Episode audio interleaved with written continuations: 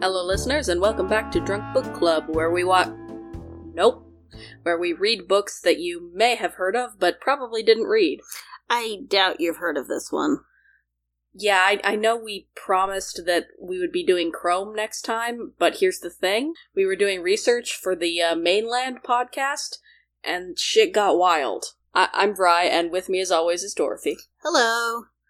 And instead of the gay robot dildo book, which we are still going to read, don't worry, we read the novelization of Reanimator from 1987. 1977. I said 87, didn't I? Did I words bad? Anyway, um, while we're here, we do need to uh to thank one of Rice fans.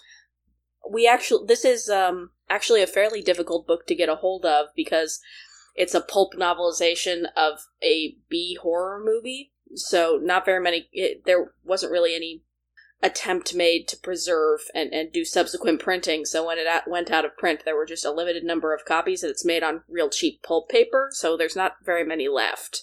And uh the ones that are left, um, you know, since the fandom started getting really interested in them in the last few years, they usually go for around $75. Yep. In uh in decent condition. So we have two. Uh, one that Sean got for Dorothy as a present, and one which um, Gerbil Fluff on Twitter very kindly sent to me because uh, they just had it around and didn't want it anymore and knew I'd been looking for it. So thank you so much. We've gotten a lot of usage and, and, and enjoyment out of it. And yeah, and um, they they live very safely on my uh, on my rare bookshelf next to Chrome and um, and uh, Killing Time. So the first edition. I have a first edition and an expurgated edition. Thank you. There's no point in only having the first edition because then you can't compare side by side. Then you can't tell people why it's special when they ask why you have a Star Trek novel on your shelf. Yeah, and it's um it's not a good book, but it is very interesting. It was written by Jeff Roven, who wrote a couple of movie novelizations in the 80s. Um, he also did uh, the April Fool's Day novelization. Sean from the main podcast actually already knew his name because he wrote some very early primitive video game guides, like how to win this game, how to win that game, before Prima was even a thing. Yeah, it seems like he he's made quite a bit of money doing hack work, not in the colloquial sense of hack, but in the traditional sense of, you know, doing output as assigned by a studio rather than as a passion project. Except this novel qualifies for both definitions of hack work, if we're being Oh, honest. honest. I'm sorry. I, I tried to give these things a certain amount of of leeway, be, being what they are, and how s- you know secondhand it is when you come to the creative process. But um, this is bad. Yeah, and, and we'll get into that a lot. I think up front we should talk about how a lot of the fandom was really um, enthusiastic about this when it was sort of rediscovered by the Tumblr fandom a couple years ago, Mm-hmm. specifically because there is explicit discussion around queerness. And, you know, Herb's queer coding has always, you know, Existed. existed and been very important to large swaths of the fandom. Yeah. But Despite Bride of Rian- uh, despite Bride of Frankenstein being famously directed by a gay man and liberally coded as such, Herbert West is the most queer coded mad scientist of all time. so a lot of people were really enthusiastic about that and talking about that and yes but Yeah, very much yes, but. Like, yes, the queer coding is up to 12, and this book acknowledges that it takes place in the 80s, i.e., that the AIDS crisis exists, but it does so in, like, the shittiest straight dude writer way possible. um, there's also just a lot of lol sexism and really gross objectification and misogyny present e- again up to 11 Right, because those things are present in the original text. yeah but this book sort of wallows around in uh, hill's perspective Mm-hmm. a lot Don't don't worry, we'll give you a tiny bitty primer for if you haven't seen the movie, although if you haven't seen the movie, I don't know why you're listening to this. there, there's also just a lot of casual bullshit like Mhm. some casual racism, lot of casual misogyny. uh, fat phobia. Yep. And uh, that good old homophobia. So all of that is there in this book, Uh, and we're gonna get into it. But first, what are we drinking? What are we drinking, Fry? Well, I was drinking a mountain ale to start, which is definitely not a Mountain Dew Yeah, beer. not your father's mountain ale. it's pretty good, and I say that as somebody who cannot stomach Mountain Dew. Yeah, it, it, it is a nice, bright, glowing, bright green, energizing drink. hmm Yeah, it's kind of nice. It's it's sweet, but not as like sickeningly clergy as real Mountain Dew. I have, of course, been uh, disallowed from drinking more of that until we're done recording, so I am sipping on a traditional Moscato. I don't remember what blend this is. it, it's very light. I was working from a somewhat limited stash of ingredients uh, to come up with a nice green cocktail for the occasion. Normally, I'd probably be using gin and also a little bit of riboflavin to make a blacklight active cocktail, but that's not what I'm drinking right now. Right now, I uh, have something I just threw together, which is apple pucker, hypnotic, vodka, and lemon sour. Makes a nice bright green. It's very cute. Yeah, quite tart, but with a nice uh, tropical fruit flavor from the hypnotic. It's nice. I can drink it, and I can't drink shit.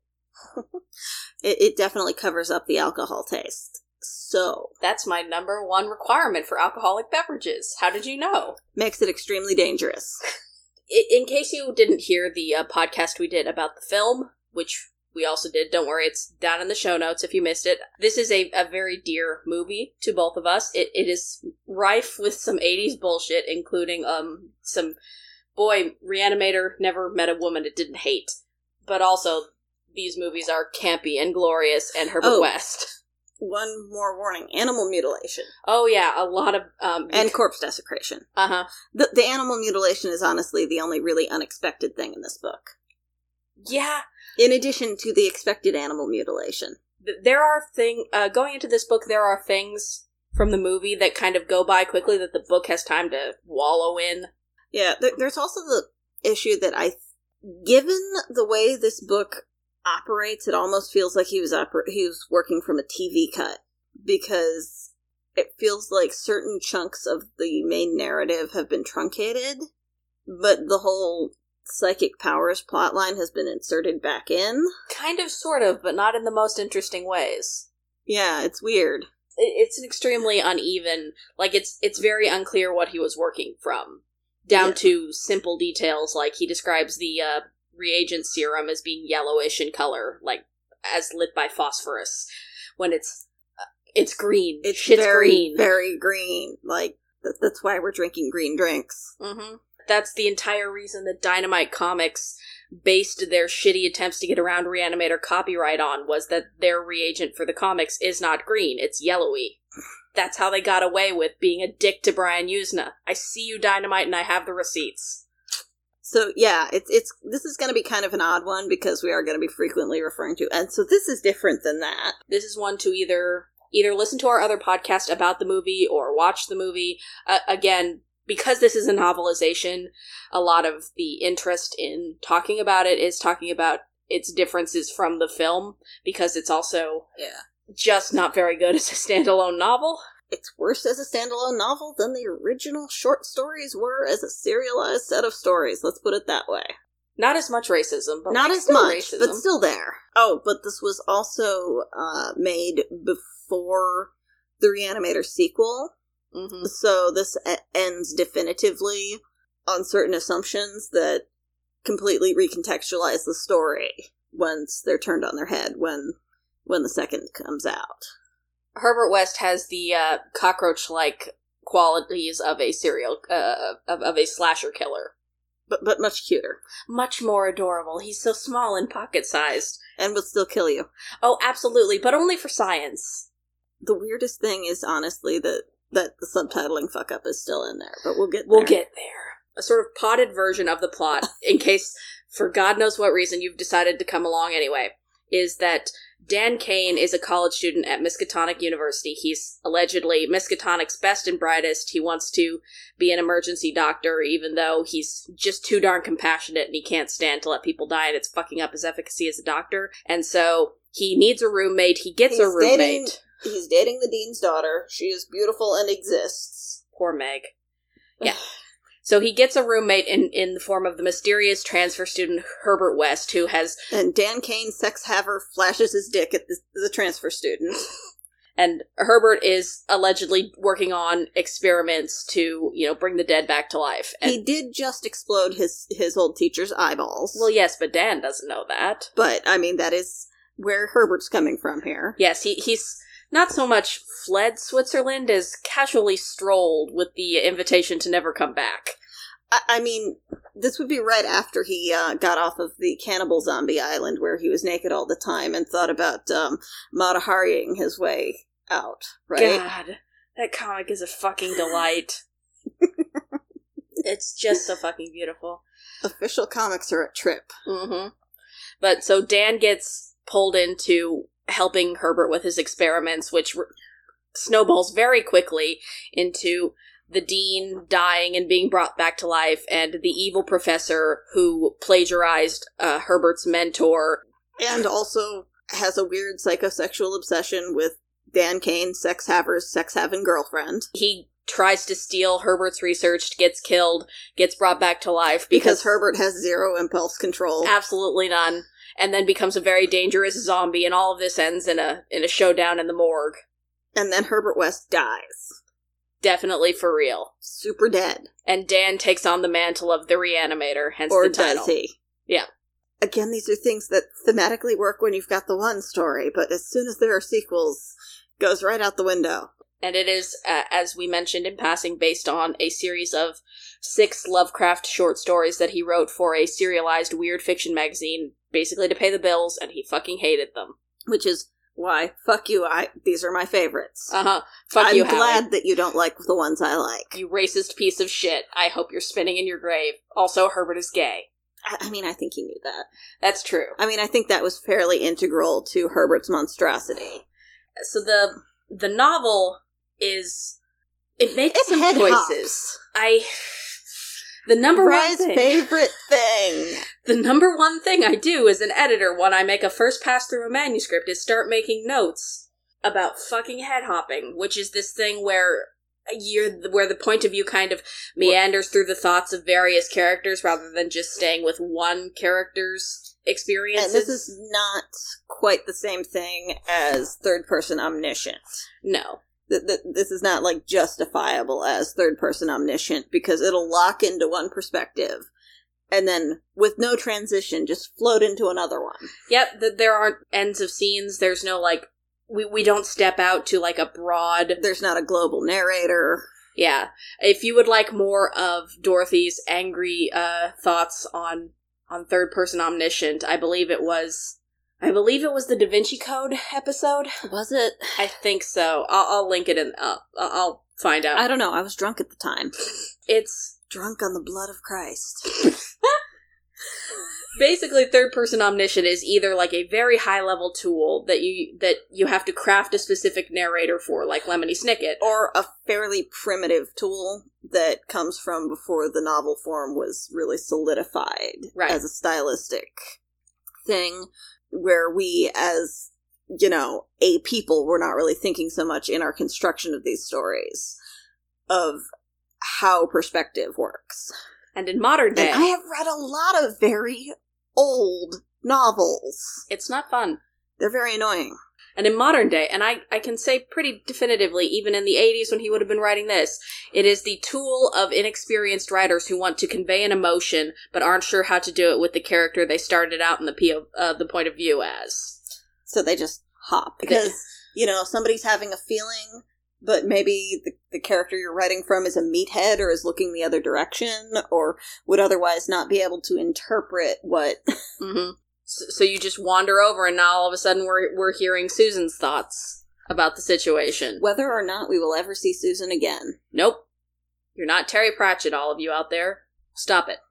again very high level tool like good terry pratchett not color of magic terry pratchett on a, on a sheer prose level, this is this is very meandering and head hoppy. It'll just within a scene switch within paragraphs from one character to the next. i mean in terms of prose syntactically it's competent Yeah, I mean the sentences are legible. the sentences are legible the construction is generally inoffensive in those terms it's decently copy edited. There's not a lot of uh, typographical errors. There's although- one. Although there is, well, I I wouldn't call that a typographical error, though. No, there's one. There's an it's that has an, an apostrophe where it shouldn't be there, and I was mortally offended.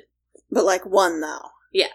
And there is the one time that he writes Kane when he clearly meant to write West. Which but like, renders the scene heartwarming but confusing. yeah.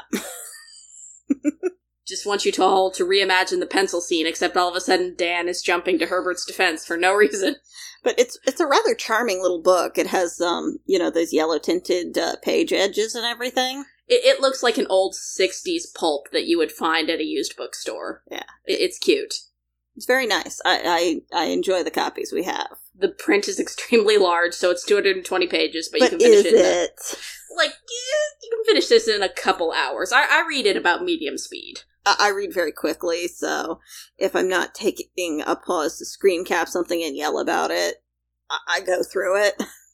but otherwise it's also not consistent in how it you know the, the other thing you can do with several point of views is you can cycle through them and it's not consistent with that either No, I mean the Game of Thrones. This ain't where one person gets a chapter and then we just rotate through everybody. Mm-mm.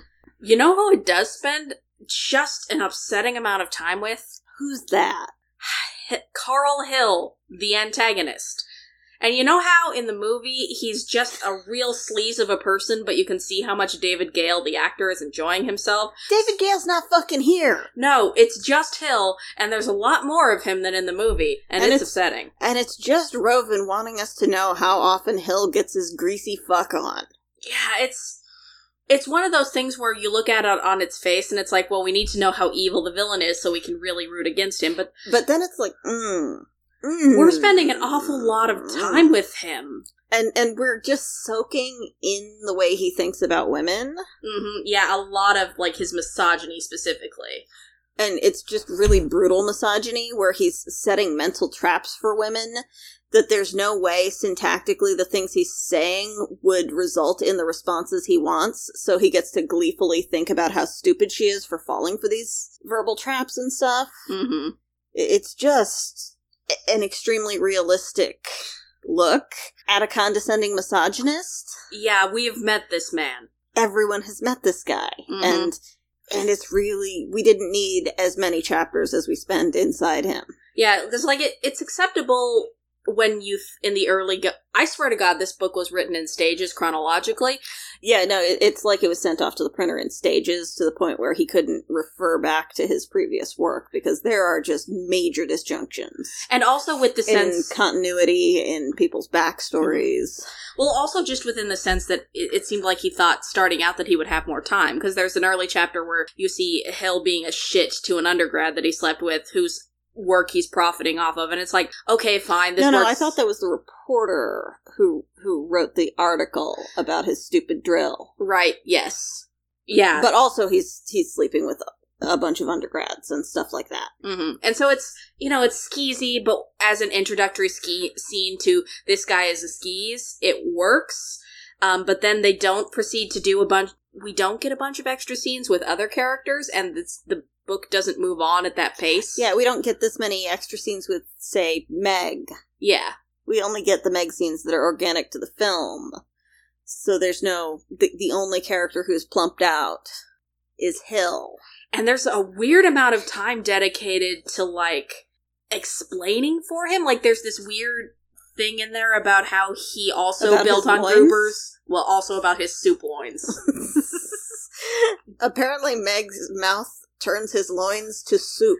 and I want to know What the fuck does that mean? Why didn't anybody tell her about her superpowers? She could have been rid of this man years Her- ago. Superpowers? That's the worst thing you've ever said. I you need said you to it, not leave. me. No. Okay, bye. I leave you to it. oh. Oh, why?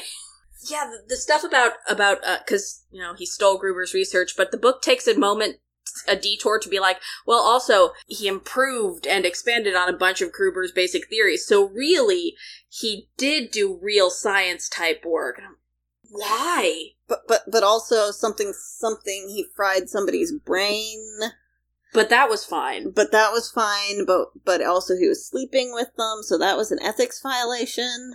It just really wants you to know that he's getting his fuck on. And, and that then he's not just an incel who's sitting around staring at Meg. No, no, he's fucking all these women and also staring at Meg. Mhm. And then at the uh, morgue scene at the end, there's just this long, detailed fantasy of what he'd do once he is the It, it's unquestioned also ruler of the world. th- there's also just a very strange change to to the language around him that I don't understand. Mhm. But it's a weird move to the metaphysical because in the film he was uh he was trying to find the location of the will in the brain, which is why ultimately he's um later able to use his knowledge of that to control the other zombies because he can subsume their will. Sure. But like in context it makes No, sense. yeah, it makes as much sense as the rest of the science in this film. Please Right. go on. Whereas in the book, he's not looking for the, the source of the will in the brain, he's looking for the location of the soul in the brain, And which yet- is a qualitatively different thing. Number one, it's metaphysical in a way that, you know, the will is at least based loosely scientific. yeah, and, and has to do with just like physical volition. Whereas the soul is a qualitatively different thing, and I'm not clear on why Roven made that change because it makes it much sillier sounding. Well, and hi- and his ability to overpower it maybe theoretically could sound spookier, but in practice, It's very silly. it just makes it make less sense that he's then able to control bodies. well, and the one time he does go into like detail writing about, like talking about Halsey and the fact that Halsey remembers Meg after he's brought back to life, he talks about it as like a collection of synaptic nerves or whatever in his cerebral cortex, which is very scientifically will oriented, but he's still couching it in language of soul, which Very strange. like could in a better book with more time be developed out into, Into like this juxtaposition of a character's like faith, but there's no indication that he has any faith in anything Right. other than that, or, or that he's trying to prove except that time he spent in India. oh my god you know how so i- if you listen to our other podcast you may have heard about the axed subplot from the film where hill has hypnosis powers that come and go as the plot demands and were originally part of at least a semi-cohesive subplot yeah he got those by visiting india i presume Yeah, in this, there was no explanation in the original, and I'm fine with that. Yes, he, it's Give them Arkham. It's the alternative here. spooky science bullshit that's not actually science because all of this is magic. But no, Roven needs to specify hmm that Hill just went to India.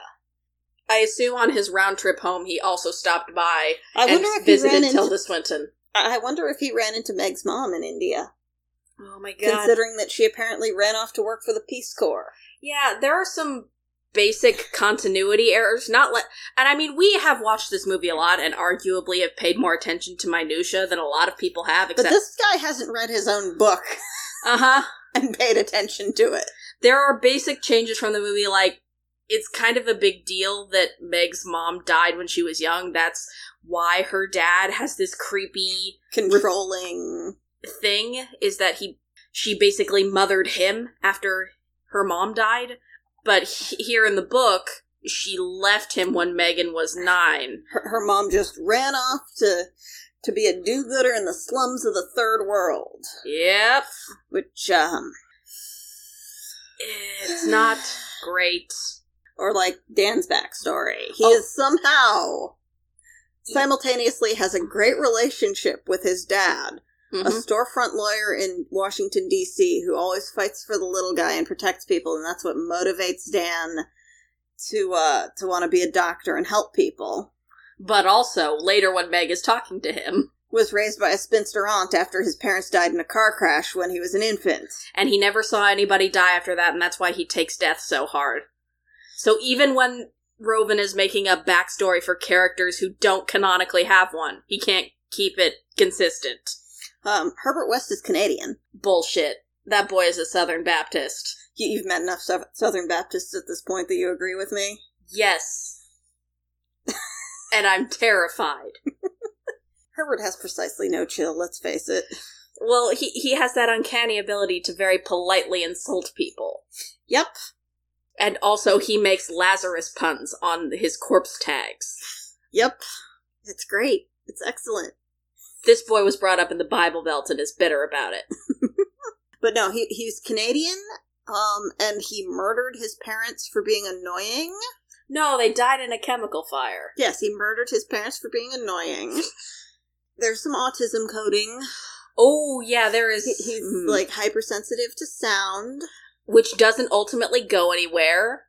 Like it, they bring it up during uh, the opening scene with Gruber and Gruber's death, but then later when you would expect it to come up, Uh, There, there's some real good gore there, and almost nowhere else. No, nothing else is very gory. the description of of Hill's head in the morgue scene is pretty good. Like talking Yeah. about how his tent, tongue is all puffy and distended, and he smells. yeah. That's pretty good. but mostly Gruber's death is the only really good gore. Mm-hmm. Like like when when his stomach acids are eating through his guts and stuff. Yeah, that's pretty good. Yeah, Although counterpoint, the morgue scene does have Hill attacking Dan with exploding organs. as you do. That's how he keeps him from rescuing Herbert, just exploding organ bombs. His kidneys, he can just command his kidneys to explode. It's the best thing I've ever heard. It's a beautiful piece of prose. But but yeah, so th- there's some autism coding for Herbert. That's unfortunate. Deeply, because, like, not only is it very, oh, well, he's the. This, He- he's this weird monster. yeah, thi- wha- this book is weirdly dedicated to, you know, spending a lot of time with Hill. It's also very unkind in its description of Herbert. Like act and it actively after the first couple bits that are necessary to physically get Herbert to Arkham, extremely unwilling to dip into his head. Like that there's a sense that that there's something unwholesome about being in this character's head. hmm And there'll just be like bits tossed off where like you know hi- his small little eyes glinting, and I was like, "Have you seen this boy?" Combs you could describe Combs a lot of ways. You could almost stretch to beady eyes, but Mm-hmm. his eyes aren't small. No, and he's like that that's just a blatant falsehood.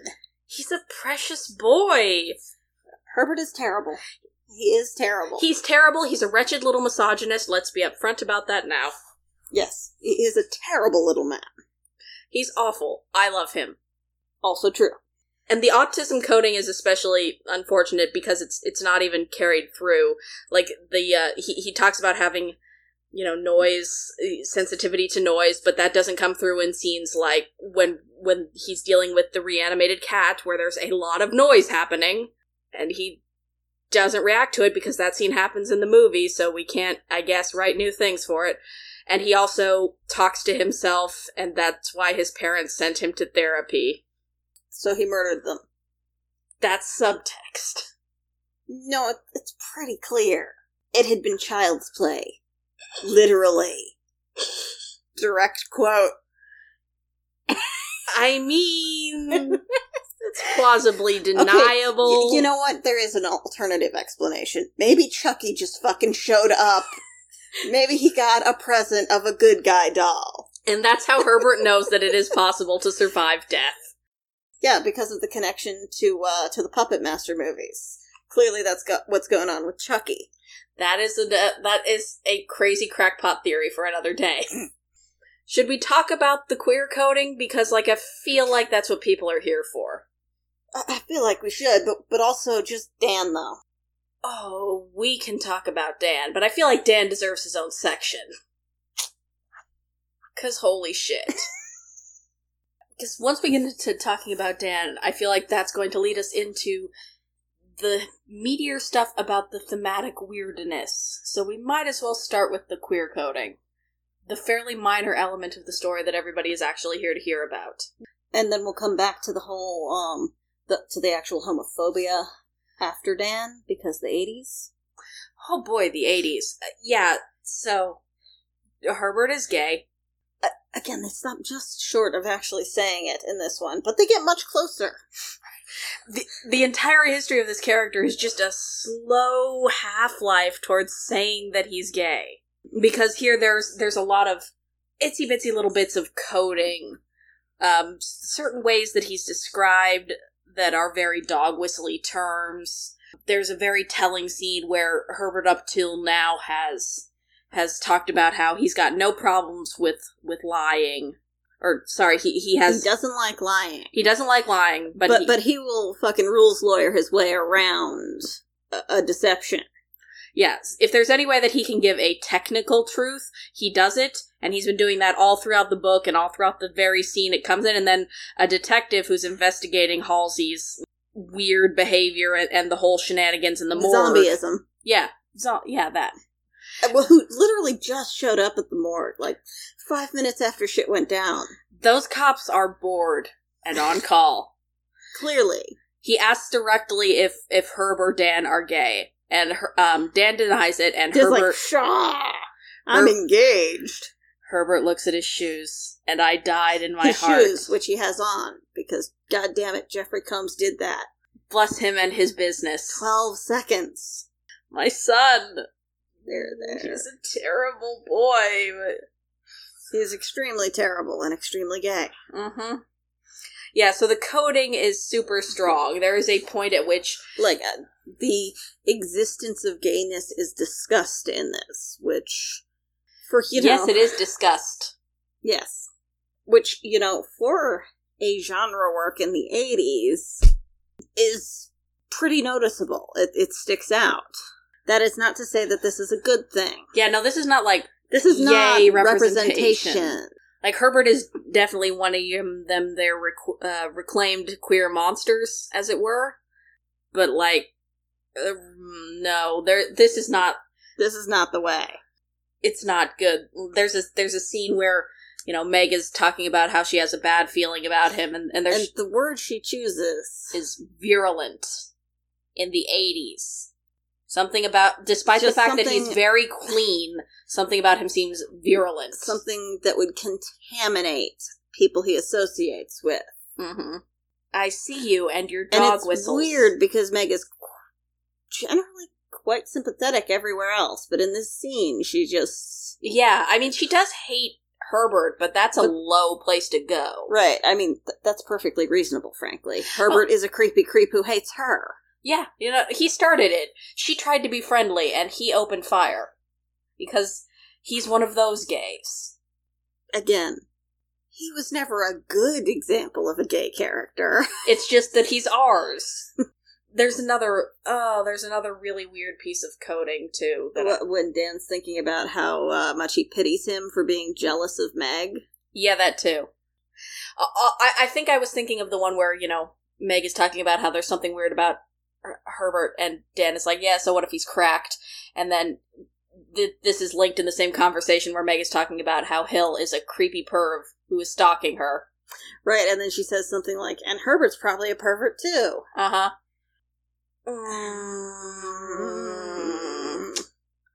It's not great. And you know who else isn't great? Dan. Dan. So Dan, so, so, so here's the thing Dan's a bad doctor.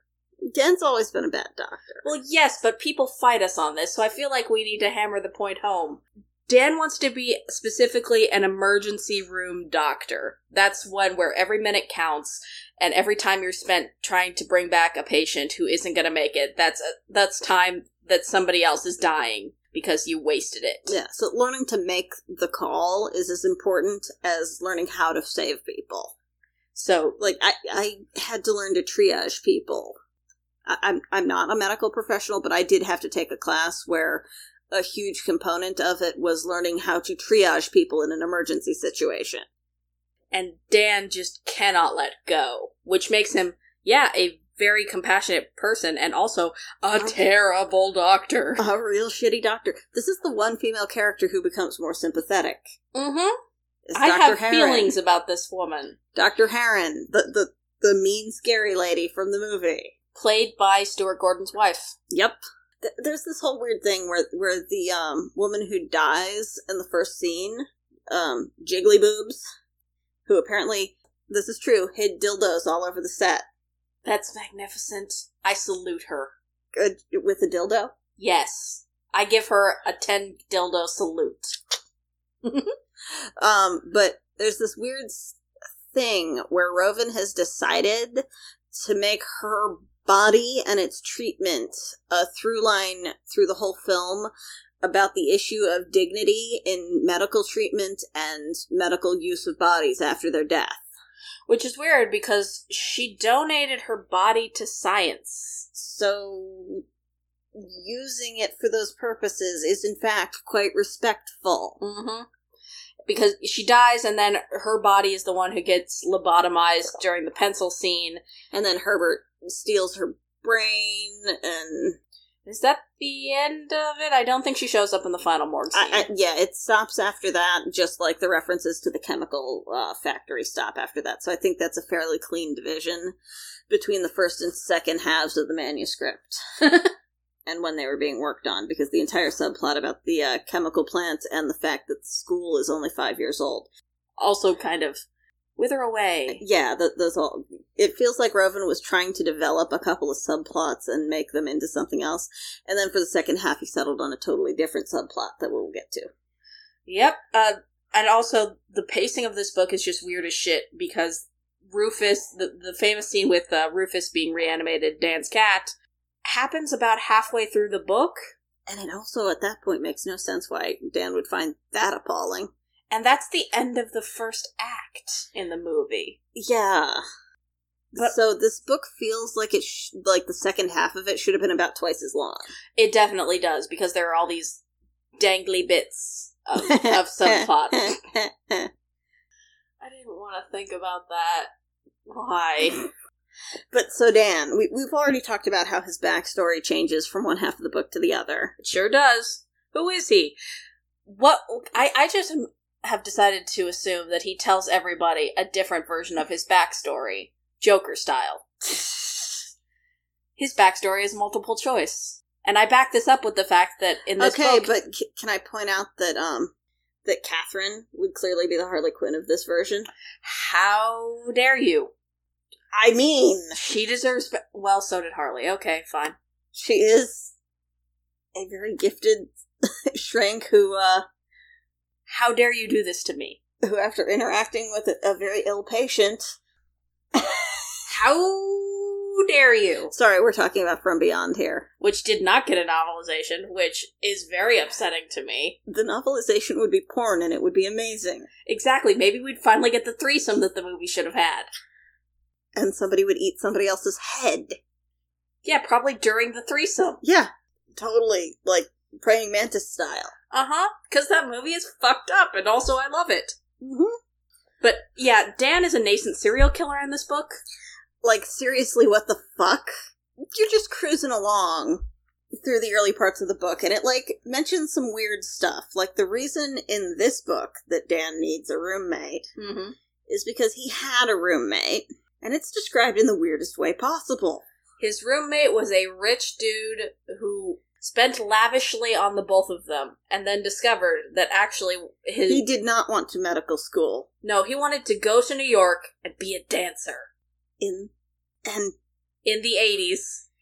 and so now dan is stuck with the rent for a house he can't afford so dan was a sugar baby but apparently he's just got a knack for finding these gay dudes who don't even ask him to blow them I don't know how he does it.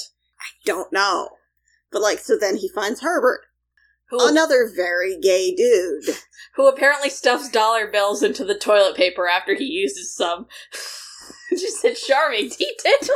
just bizarre Herbert, I love you. You're a little shit. i pay for everything apparently It's very good. Y- you know, I'm just imagining him uh, after eating some fruit that was in the bowl on the table. How much could it cost? Ten dollars? Apparently, the, the explanation given for his infamous wad of cash in the book is that he First inherited of all, he- Gruber's estate. And also, he set his parents on fire and inherited their money. Mm-hmm. There was insurance involved Of because we course. all know that's how insurance works. Absolutely. I'm surprised that he has Gruber's estate, honestly, because as we know, Gruber's daughter blamed him for And- her father's death, and then Yes, but but I mean, she did go mad after they were naked on that island together. that's true because she saw Herbert West's eight pack. Herbert West is shredded. I I read so like Dan Kane is going around Arkham rooming with dudes who are Not better off having than sex with him.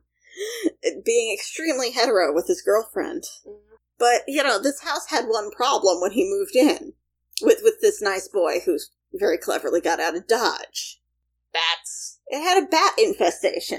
So you know, you're reading along, you think that's that's a spooky detail because it's spooky Arkham, okay? mm-hmm. And then you get to something much worse. So Dan's solution to the bat problem was to kill them and then nail no to poison them, excuse me, and then nail their corpses to the outside of the house to ward off the bats. to ward off the other bats. The phrase "bats were blind but not stupid." So anyway, excuse me. anyway, Dan, what the fuck? why are you angry about Herbert killing your cat? You already murder small animals? and nail them to things. Like th- this is this is some Johnny the homicidal maniac shit. This is some nail bunny shit up in here. Like What the fuck, Dan? You nailed them to the outside of your house. that took effort, that took premeditation.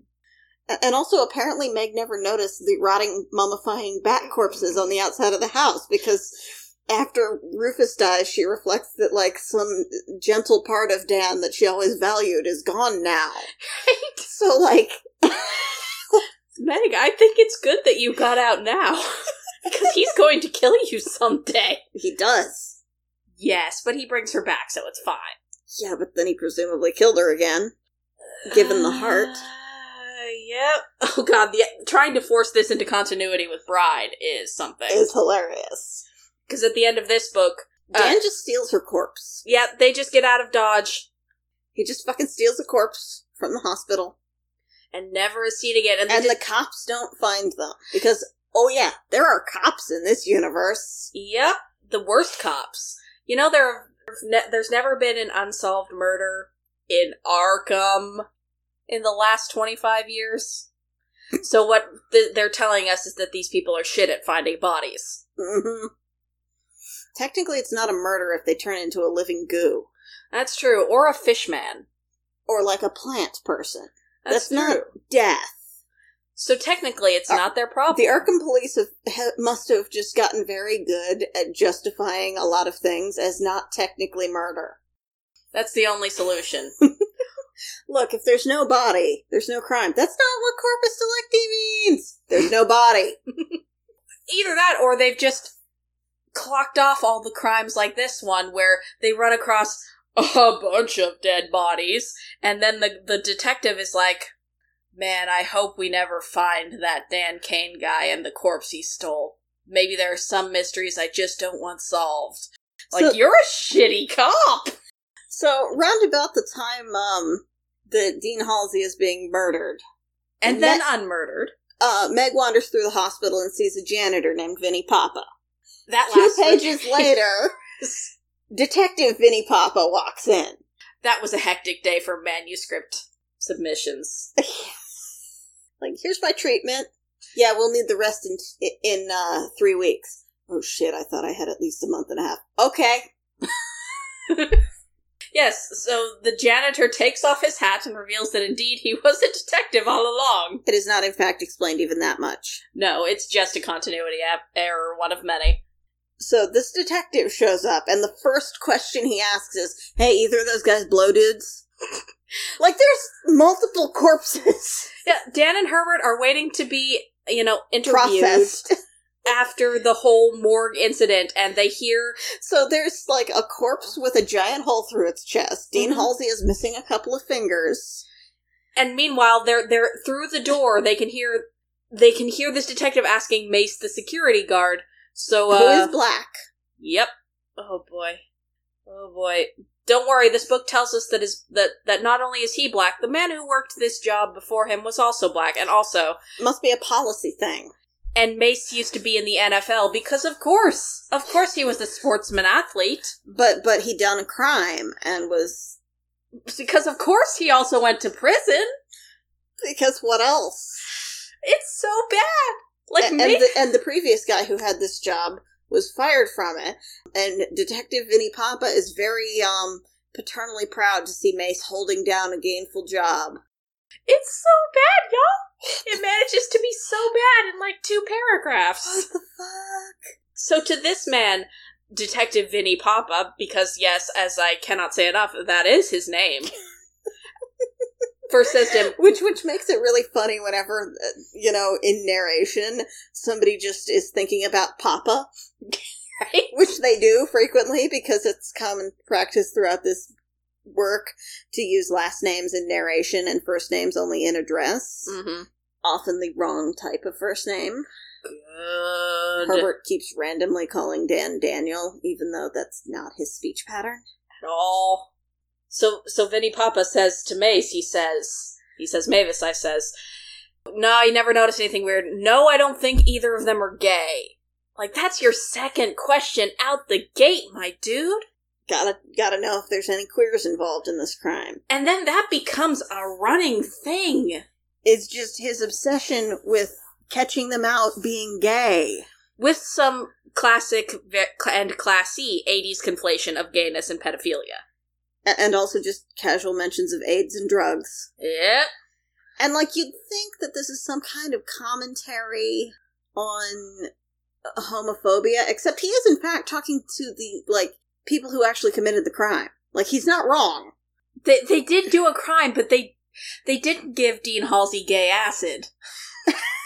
Which is what he accuses them of. He's like, hmm, I heard you were fighting. Maybe you just dosed him with a shitload of acid and drove him mad. It was a sex party gone wrong. In the morgue. looks very likely with this boy, this small petite Dead science man's boy. party, if you will. Boo! and it's it's the most mealy mouthed thing because then we have two seconds of of head hopping into into Herbert's point of view where he reflects on how you know mankind is so ugly and some people just don't deserve his serum. And And again, it's is this is this like a moral statement? Or is this something we're supposed to take as Herbert's hypocrisy of being a doctor who doesn't want to equally share treatment it with the can't world? it can't be that because Dan is also a shithead who doesn't care about anyone who dies that isn't fit and attractive. yeah the only reason he cares about the lady in the first scene is because she she hot and um had like a completely unexplained heart attack while teaching a uh an aerobics class Not like those idiots Uh. who smoke or dare to be fat.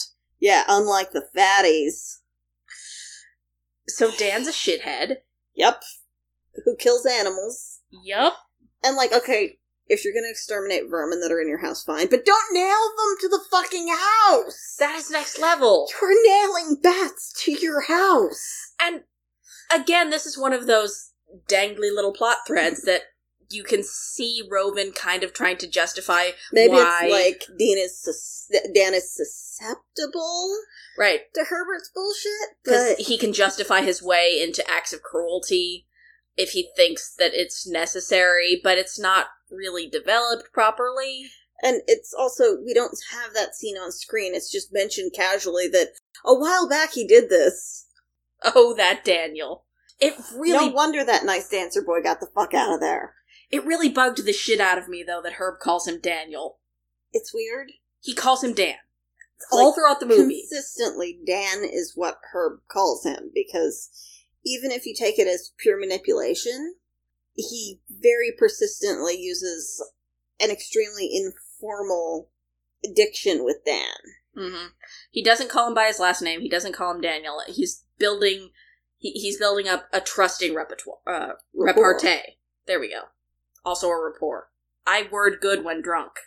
Once again in the morgue scene, one moment where Roven hits, "Oh shit, this is an iconic line." Where and he fucks it up. Yeah. and he flubs it.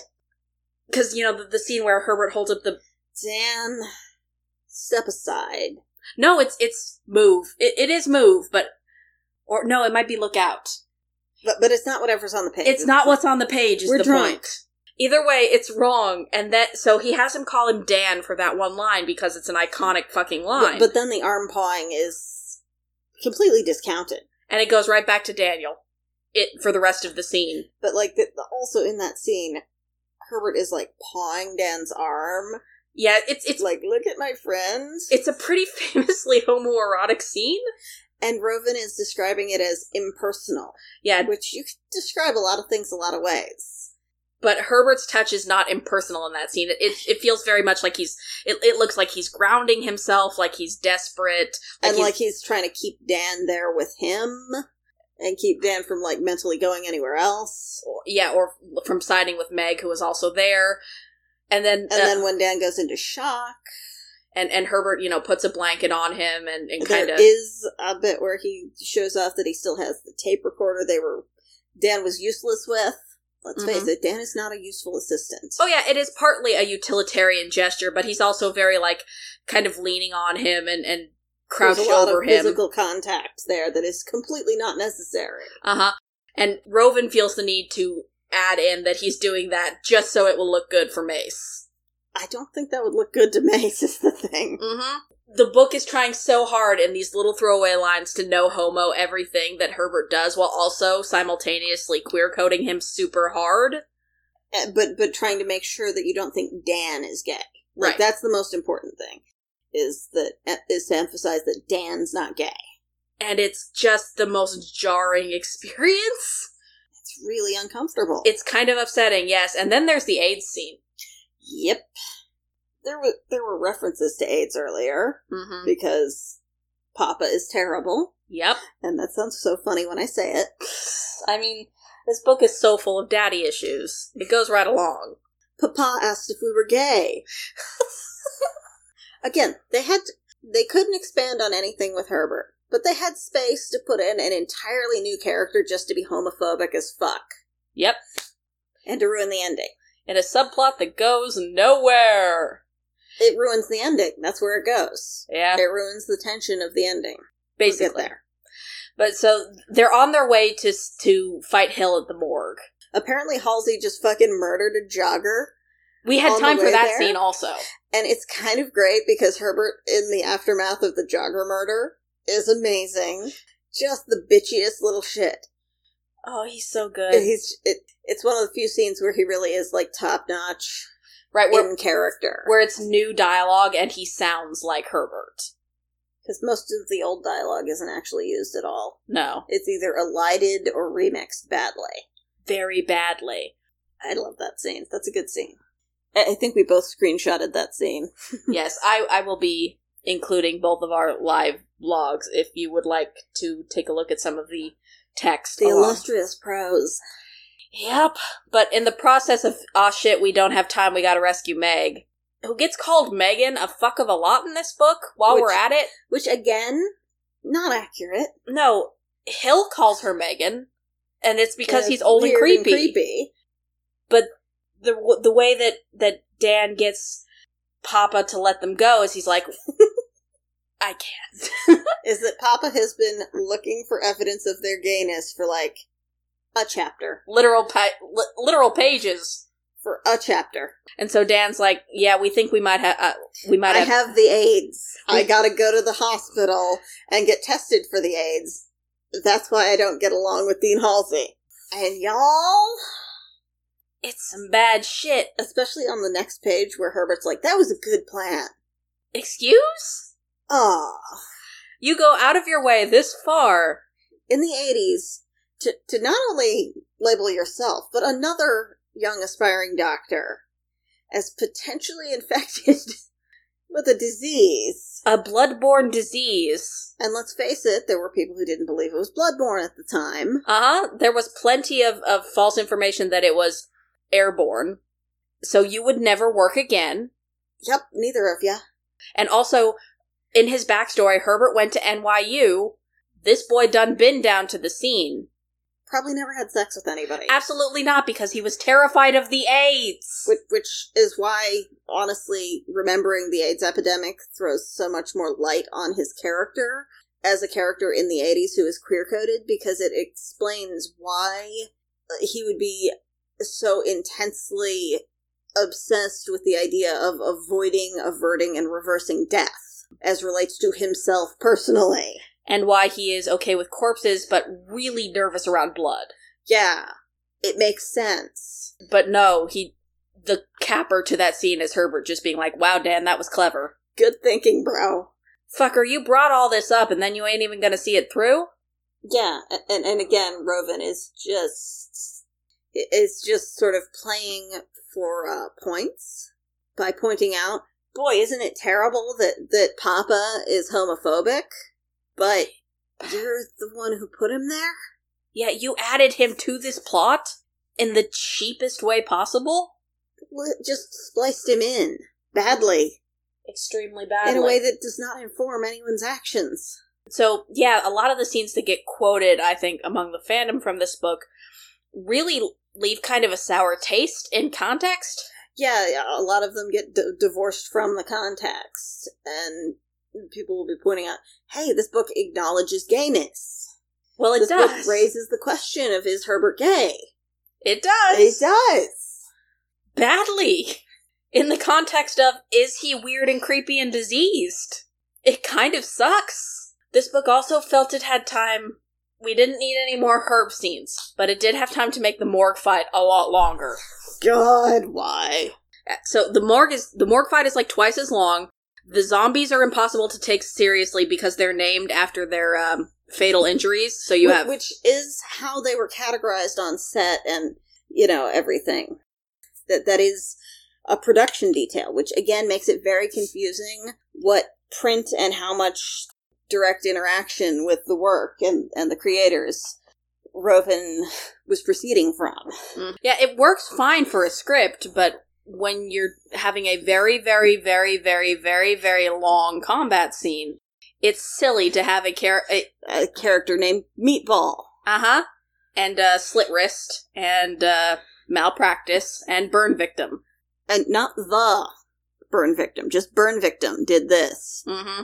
It's very silly. especially since everybody in the scene is categorizing them all the same way because we're of course still head hopping Yep.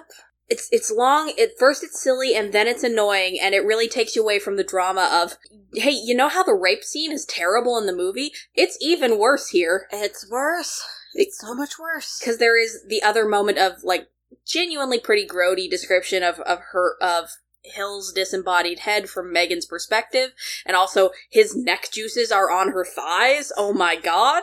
jen in the pan is embarrassed to be affiliated with him also in the movie it's not clear how much time has passed so it's entirely possible that he never actually made contact which doesn't undo how horrible that rape scene is but it's a mental shield we can apply to ourselves Mm-hmm. But no, no, in the book, it's very explicit that rape has happened, and for a considerable amount of time.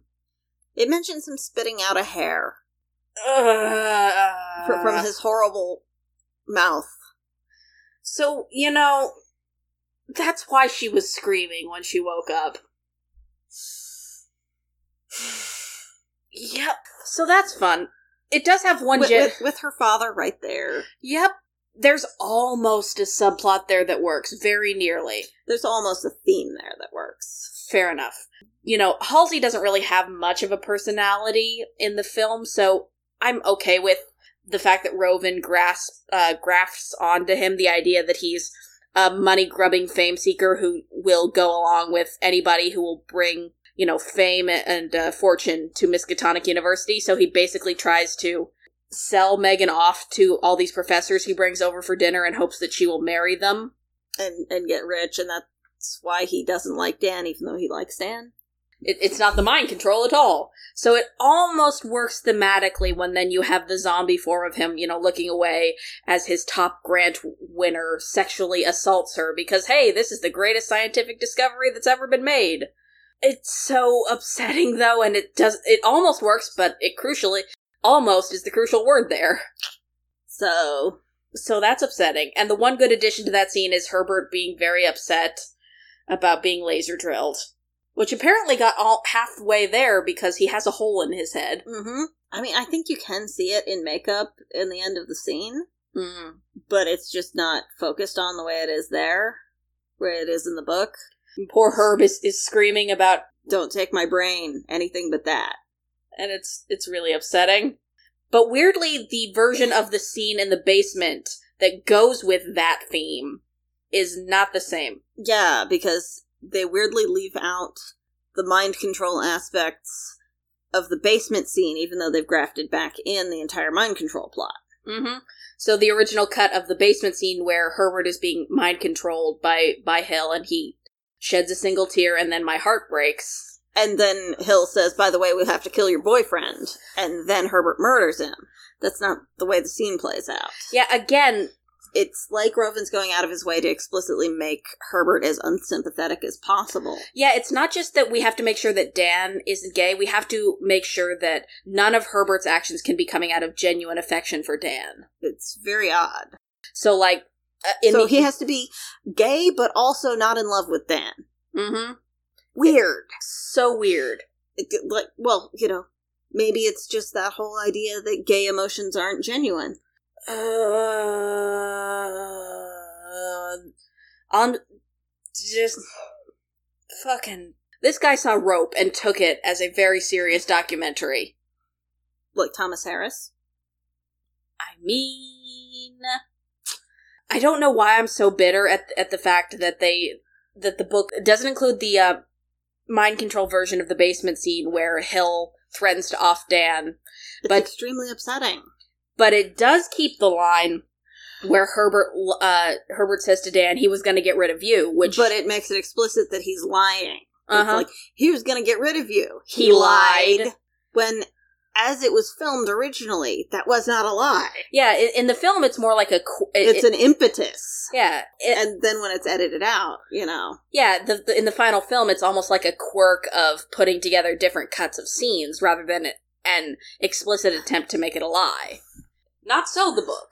Yeah, like there's a calculated aspect to this that's really unsavory. hmm It, it's kind of unsettling to read, especially. So uh, there's also the fact that Herbert's dialogue is even more unnatural in this than in the film. Mm-hmm.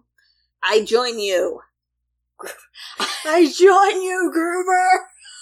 Which is sad in theory, but it's also sad in theory because they had that whole scene where where he affirmed that, that he and Gruber loved one another like father and son before Gruber's eyeballs exploded and his guts oozed out his stomach. that's that's like the one good addition for Herbert here is the really hammering home that father son relationship. in the midst of a bunch of autistic coding about how Herbert is bad at feel That And, scene and about how saying made me feel things. Uh huh. And like how how saying like he's fond of somebody is a big deal for Herbert. Which again, if you'd like played through that Yeah. and, and made this actually about him learning the value of life before he died, and then Dan being the one who loses perspective and enters into the same cycle of obsessive destruction. Almost works. A structure, a theme. There there is on the way to the morgue the most hilarious bit of Herbert internal monologue where he reflects that after all of this is over and they defeat Hill, he's just gonna let Dan go off and do what he wants. Sure you will, honey. Sure you will. Uh huh. My ass, sir. because again we can't actually say that herbert is in love with dan this large useless meat human completely lacking in utility for herbert at this point he has no connections he's not good in a fight he's not very bright or useful for science there, there's no reason to have him around except as another meat shield. And yet the prose is like, you know, Herbert en- liked him and enjoyed being around him, but but you know he'll make a good husband to somebody at which point, oh, Herbert, do you want a house husband? Oh wait, no, I'm sorry, that's not where we're going with this. He's going to just walk away from him. oh sure Oh, uh-huh herbert already has their honeymoon booked Herbert West is in the mountains he's a tiny little obsessive who doesn't let anything go ever if we've learned anything about him. But so the morgue fight goes down. Um, Hill's head gets crushed like an orange, you know, as happens. He, he is able to get his revenge, though, by launching exploding organs all over the place. So fucking good.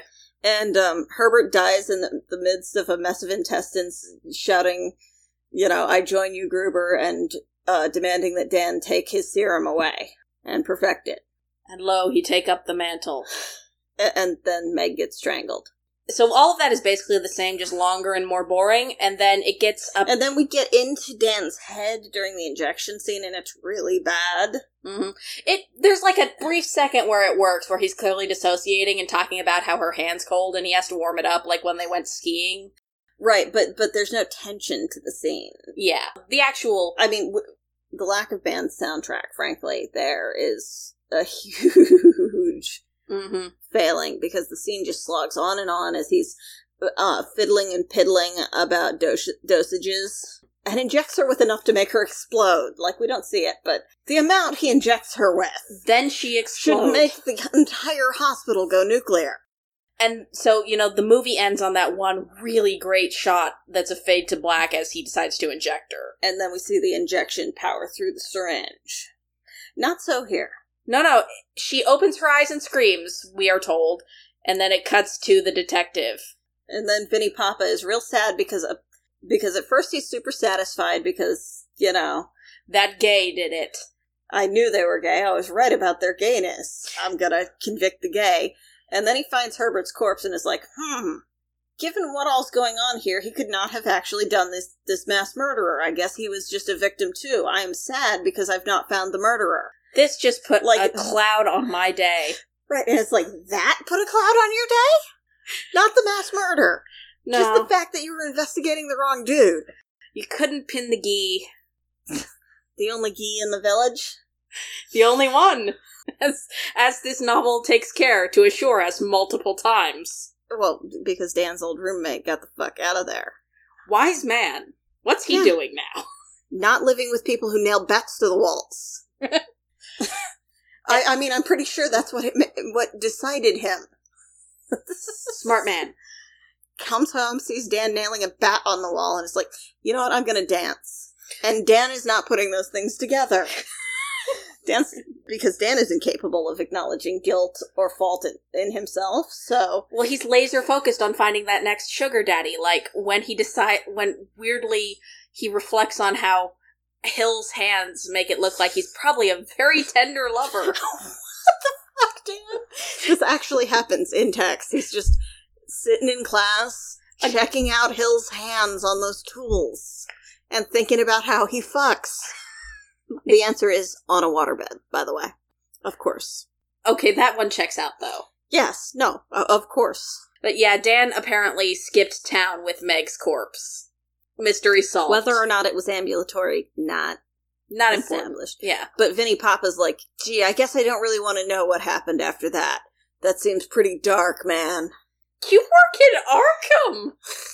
And apparently have no unsolved cases. You're. s- I know why Oh, things and, shit um, goes down in Arkham. and all the reanimated corpses that were in the morgue apparently wandered out and just dropped dead all over the place. So apparently, the reagent only works for a short period of time in this. Th- yeah, that one is at least d- established well as a through line because he gets around them having to re-kill Rufus by just saying, "Ah, it wore off." Ugh. Eh, fine. hey, hey, remember what Rufus's uh, tissue sample label was? Herbert labeled his own toe tag "La Zaris," which is adorable. Nerd. But apparently, this is just a thing. As a bisexual, I'm surprised that Herbert is not bisexual with his fondness for puns. Well, you know. because uh, apparently he labeled Rufus's tissue samples arcane. Nerd. I mean, we already knew that. We did. We did it that. He is a nerd. Oh, is there anything we didn't discuss about this book and its shittiness? I- I mean, I'm sure there is. We didn't get much into the chemical plant that set a river on fire or whatever. Because it doesn't matter. Yeah, because it's only present in the first half of the manuscript. You know, the treatment that Revin sent to the publisher and then got approved, but with a much shorter deadline. Oh fuck. Oh fuck. Well, and he- they didn't send his old manuscript back. Right. Well, he he was busy, you know, writing game guides. I don't need to check back on what I wrote. I've got this. I can remember enough. It's fine. It's totally it was not fine. It was super not fine. Again, this is a technically proficient work and it's kind of fascinating to look at to see the differences, the things you don't agree with, the ways it doesn't jive with canon, and also just sort of the mentality surrounding it, Mhm.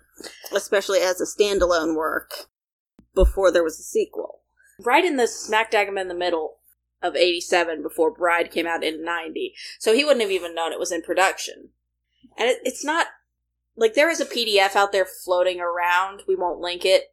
i because like there partly are a because- limited number of these books in existence, so yeah. I, also, I just don't know where it is. yeah, Um, but if, if if you go digging around, there is uh, somebody scanned a PDF of it. It's a kind of interesting read. It goes pretty fast, but it's not a good book. It, it is And it's mostly kind just a of- cultural oddity. and it's kind of super shitty.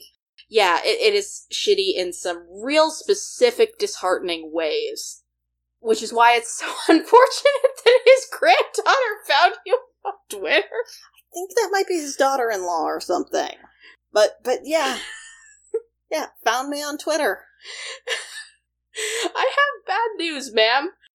Your grandfather wrote a very shitty homophobic book. I'm sorry about that. Yep, Happened. I, I was civil. I, Uh, You I were told very her that nice. His book is very valuable. That is true. It's true. Congratulations. Like the cast of Reanimator, he doesn't make any money from it, I'm sure. Yeah. Well, it's not like there's copies selling anymore. Except among weirdos like us. Oh, any final thoughts? More burr? Brr. All right. So- That about wraps us up. Yeah, stick around for us. Our main podcast, we talk about movies that that are dubious and questionable. If you liked this, you can find more of our stuff on uh, SoundCloud or Stitcher. Uh, we also do more of this where we talk about books while drunk. yes, if you uh, find us, if you could leave us a rating or review, we really appreciate it because it helps folks find us. Uh, if you want to email us, you can find us on trash and treasures underscore pod at outlook.com. You can find us on social media at uh, trash and treasures pod.tumblr.com or on Twitter at trashpod. If you uh, give us a shout, uh, say hi to us, we might give you a shout out on the show. We really appreciate all of our listeners. It means a lot. Especially this week, especially Gerbil Fluff. Yes, thank you for making this podcast possible. As much as we dunked on this book, we're very pleased to have it, and it looks so pretty on our shelves. Yeah, and it's just such a wonderful opportunity to actually examine existing documents. hmm So, as promised, we will get back to what we actually said we'd do next time, which is Chrome, the robot dildo book. Yeah, the dildo arms robot book. Excuse That's me. the actual cover. That that's not a Photoshop. hmm It's a for real book that's for real by a gay and is gay. It's also, uh, well, we'll get into it. Yeah. All right. Well, until next time, take care of yourselves out there. See y'all.